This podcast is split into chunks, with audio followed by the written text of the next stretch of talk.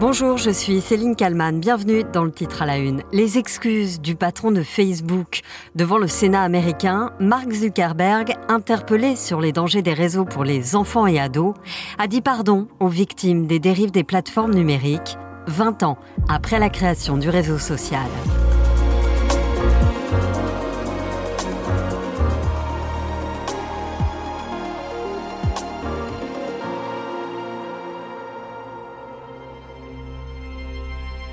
Nous sommes au cœur du Sénat américain, ce 31 janvier 2024. Sont auditionnés les dirigeants des puissants réseaux sociaux Meta, X, TikTok, Discord ou encore Snap. Le sénateur américain Lindsey Graham s'adresse alors directement au papa de Meta, qui détient Instagram et Facebook, Mark Zuckerberg. Monsieur Zuckerberg, vous et votre entreprise, je sais que vous ne le vouliez pas, mais vous avez du sang sur les mains. Vous avez un produit. Vous avez un produit qui tue des gens. Un autre sénateur demande alors à Mark Zuckerberg de présenter ses excuses en direct. Laissez-moi vous demander, il y a des familles de victimes ici. Avez-vous présenté vos excuses aux victimes? Voudriez-vous le faire maintenant? Eh bien, Elles sont là, vous êtes sur une chaîne nationale. Voulez-vous à présent vous excuser auprès des victimes qui ont souffert de votre... Montrez-lui les photos. Voulez-vous vous excuser pour ce que vous avez fait à ces personnes? Je suis désolé pour tout ce que vous avez traversé. Personne ne devrait subir ce que vos familles ont enduré. Et c'est pourquoi nous avons autant investi et fait beaucoup d'efforts pour être sûr que personne n'ait à subir le genre de choses que vos familles ont dû traverser. Mark Zuckerberg détaille ensuite les nombreuses mesures prises par son groupe pour protéger les plus jeunes. Il rappelle qu'il a investi plus de 20 milliards de dollars dans la sécurité depuis 2016. Il précise aussi employer 40 000 personnes dédiées à la modération et la sécurité sur les plateformes. Ces propos font bondir les sénateurs qui, preuve à l'appui, déclarent que le patron de Meta a refusé de renforcer les équipes chargées de débusquer les risques pour les adolescents. Le niveau d'hypocrisie est ahurissant, juge alors le sénateur démocrate Richard Blumenthal. Les documents en question font en fait partie du dossier de plainte déposé par une quarantaine d'États américains à la fin du mois d'octobre 2023. Ils estiment que Meta nuit à la santé mentale et physique de la jeunesse, évoquant les risques d'addiction, de cyberharcèlement ou de troubles de l'alimentation. Il est loin le temps où la création de Facebook était jugée formidable. Vous vous rappelez ou vous n'étiez pas né? C'était il y a 20 ans. En 2004, il bidouille un site web dans sa chambre d'étudiant. Le but, relier tous les élèves d'Harvard entre eux, ceux d'hier, ceux d'aujourd'hui. Après avoir conquis et connecté toutes les universités des États-Unis, il ouvre enfin son réseau social au monde entier. Celui qui souhaite s'inscrire, donc, va créer un profil avec son nom, son prénom, sa date de naissance, sa profession ou encore ses loisirs. Libre à l'utilisateur de tout dire ou de tout cacher. Ensuite, on peut étendre son réseau et retrouver des amis. J'ai retrouvé des amis de, de vraiment maternelle, que j'avais pas vu depuis euh, au moins 15 ans et j'avais perdu tout, toute trace d'eux. Et euh, donc c'est vrai que du coup, on peut savoir ce qu'ils ont fait, leurs études maintenant, revoir leurs leur, leurs photos, euh, ressemblent. Et euh, donc du coup, c'est vraiment sympa pour ça. L'autre force de Facebook à l'époque, c'est de réunir des milliers d'applications sur un seul site. Mail, partage de vidéos, de photos, agenda, petits jeux. Ici, vous pouvez tout faire. Je peux donner des surnoms euh, sympas à, à, des copains, euh, des clins d'œil à ce qu'on a fait dans le week-end. Euh... Et sous prétexte de nous aider donc, Facebook nous questionne. On est célibataire, en couple, fiancé, euh, marié, c'est compliqué dans une relation libre. Si on est veuf, séparé, divorcé. Donc on va très loin euh, dans des informations qui sont, euh, somme toute, assez sensibles. Hein. On peut bien sûr mettre euh, sa religion aussi ou son opinion politique. Alors on n'est pas obligé de le faire, mais Facebook incite à le faire.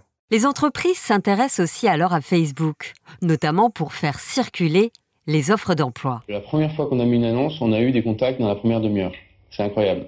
Donc c'est vrai que c'est euh, du coup ça nous a donné vraiment l'image d'un outil super puissant, super réactif. Facebook, c'est tout de nous.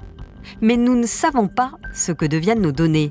Dès 2007, on s'interroge. Écoutez ce consultant en communication, Philippe Grammer. Je me rends bien compte qu'il euh, y a un certain nombre de données numériques euh, qui sont là lâchées euh, dans la nature à une entreprise en particulier et que ça peut poser des problèmes éthiques considérables. Les problèmes éthiques?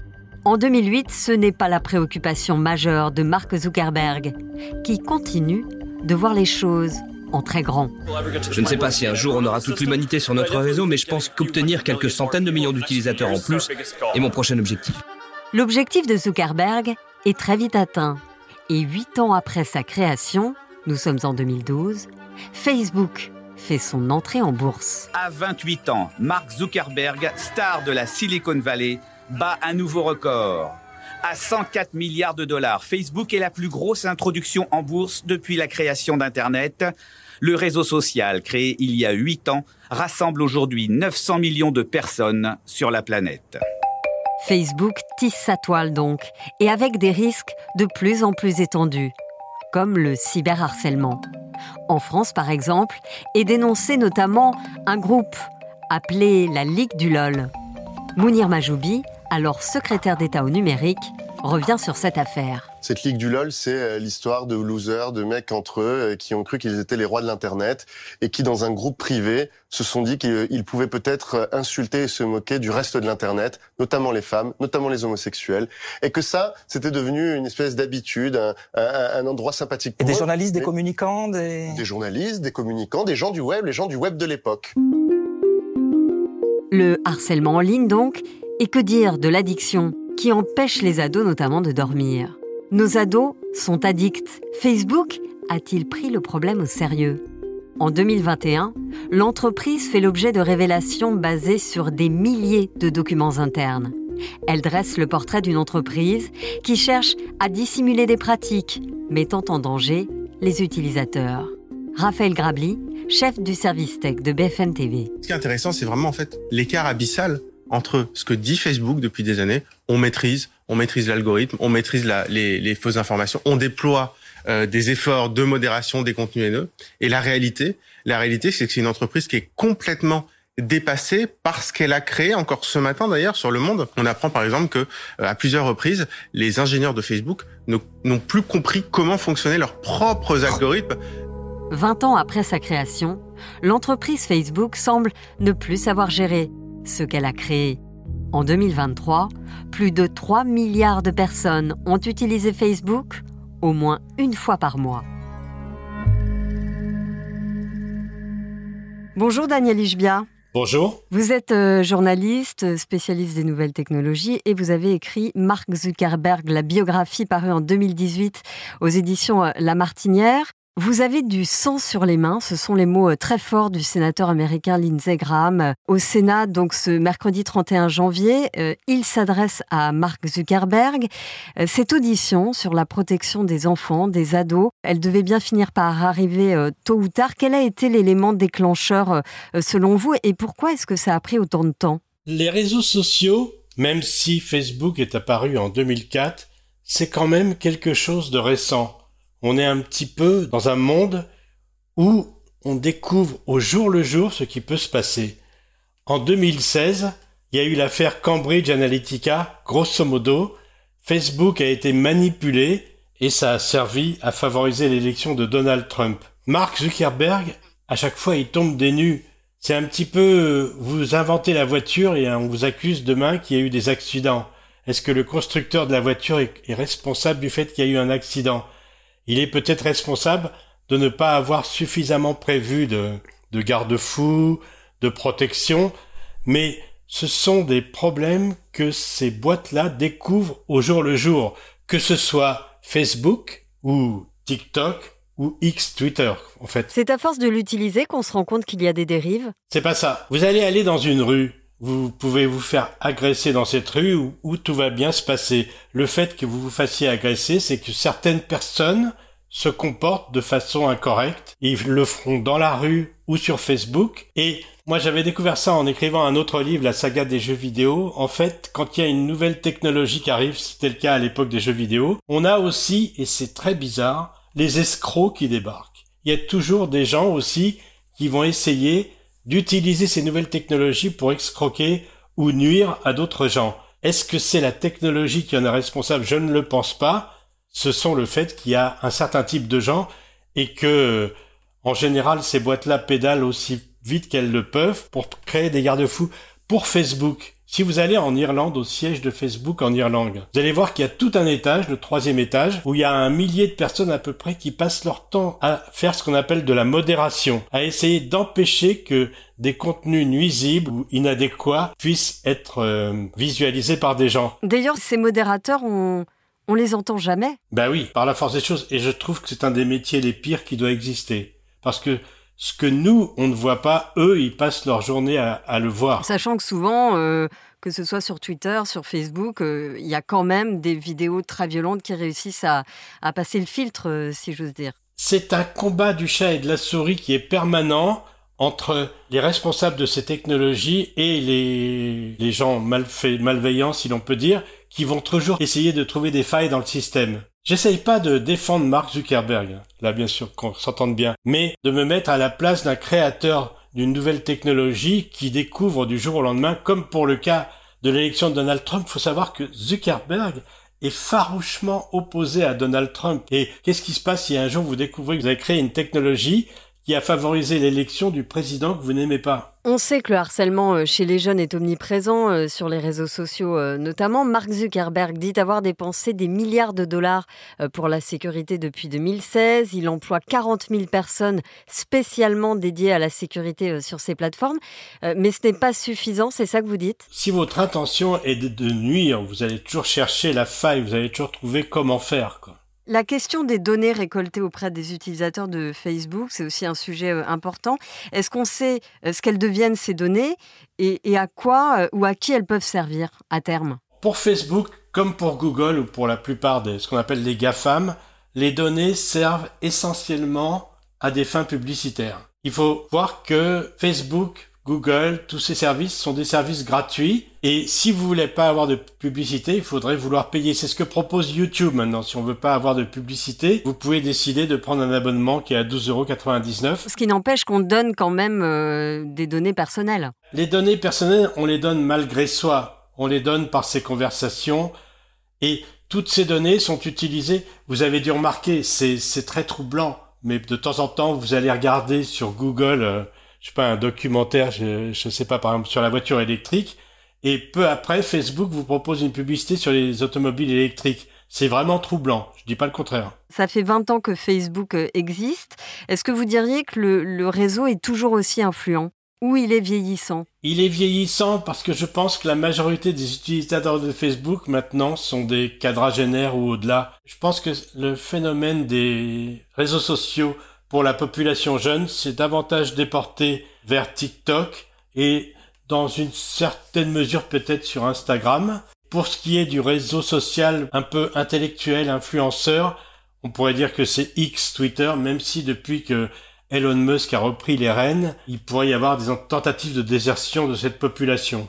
Il y a une question que vous posez dans, votre livre. Vous dites Mark Zuckerberg a-t-il été dépassé par sa créature? C'est vrai que c'est une question d'actualité, notamment quand on, on voit euh, ses excuses face à ces familles euh, de, de victimes. Mais vous imaginez de gérer un réseau social qui a 2,3 milliards d'utilisateurs? Vous pensez pouvoir tout prévoir? Les créateurs de, de mastodontes de cette taille sont perpétuellement surpris mais c'est pas nouveau. Moi, je suis journaliste depuis 1986. À l'époque, Microsoft déjà me disait ça. Ils sortaient un logiciel, ils étaient sidérés par l'usage qu'en faisaient les utilisateurs. Ils me disaient après, sur un logiciel, un tiers du logiciel servait à essayer de deviner les, bêtises que certaines personnes pourraient faire. Donc, vous créez l'automobile et la route et vous imaginez pas qu'il va y avoir les accidents et au fur et à mesure, vous mettez un airbag et des choses comme ça. On parlait de Facebook qui était euh, vieillissant. Mark Zuckerberg, il a quand même su se réinventer euh, en, rachetant notamment euh, Instagram. C'est quoi la suite pour lui? Qu'est-ce qu'il ambitionne? Il avait énormément investi dans le métaverse, mais il a été pris de court parce que fin 2022, la grande révolution, ça a été ChatGPT. Et curieusement, Facebook, qui est très très porté sur l'intelligence artificielle, qui avait investi des, des milliards de dollars sur l'intelligence artificielle s'est laissé souffler la vedette par ChatGPT, donc OpenAI. Quelque part, c'est une bonne chose parce que on arrivait vers le début des années 2020 à une situation où on se disait il y a Google, Amazon, Facebook, il n'y a plus la place pour un nouvel entrant. Là, on a des nouveaux entrants qui arrivent comme ChatGPT ou Midjourney pour les images et c'est extrêmement salutaire. Et Mark Zuckerberg, lui, dans tout ça, du coup, il, il va faire quoi? Oh, je pense que c'est un passionné par la technologie. Il faut savoir que c'est un milliardaire qui ne vit pas du tout comme un milliardaire. Il adore la possibilité de pouvoir vivre comme un étudiant euh, attardé, si je peux dire, comme un geek. Il adore le, de pouvoir se retrouver avec ses copains et de vivre une vie vraiment très cool, ce qui est possible dans la Silicon Valley et peut-être dans certaines boîtes en France, un peu des boîtes de geeks. Mais c'est un mode de vie un peu privilégié. Donc il a à la fois la, la confort financier, mais il a aussi la possibilité de vivre un peu comme euh, une vie d'étudiant, ce que beaucoup d'entre nous rêveraient, quoi. Ça, c'est vous qui le dites. Je vous remercie beaucoup, euh, Daniel Ishbia, d'avoir répondu à mes questions pour le titre à la une. Merci. Et merci à Marie Aimée pour le montage de cet épisode. Je vous rappelle que vous pouvez vous abonner au titre à la une pour ne rater aucun numéro. Je vous donne rendez-vous demain pour un nouvel épisode.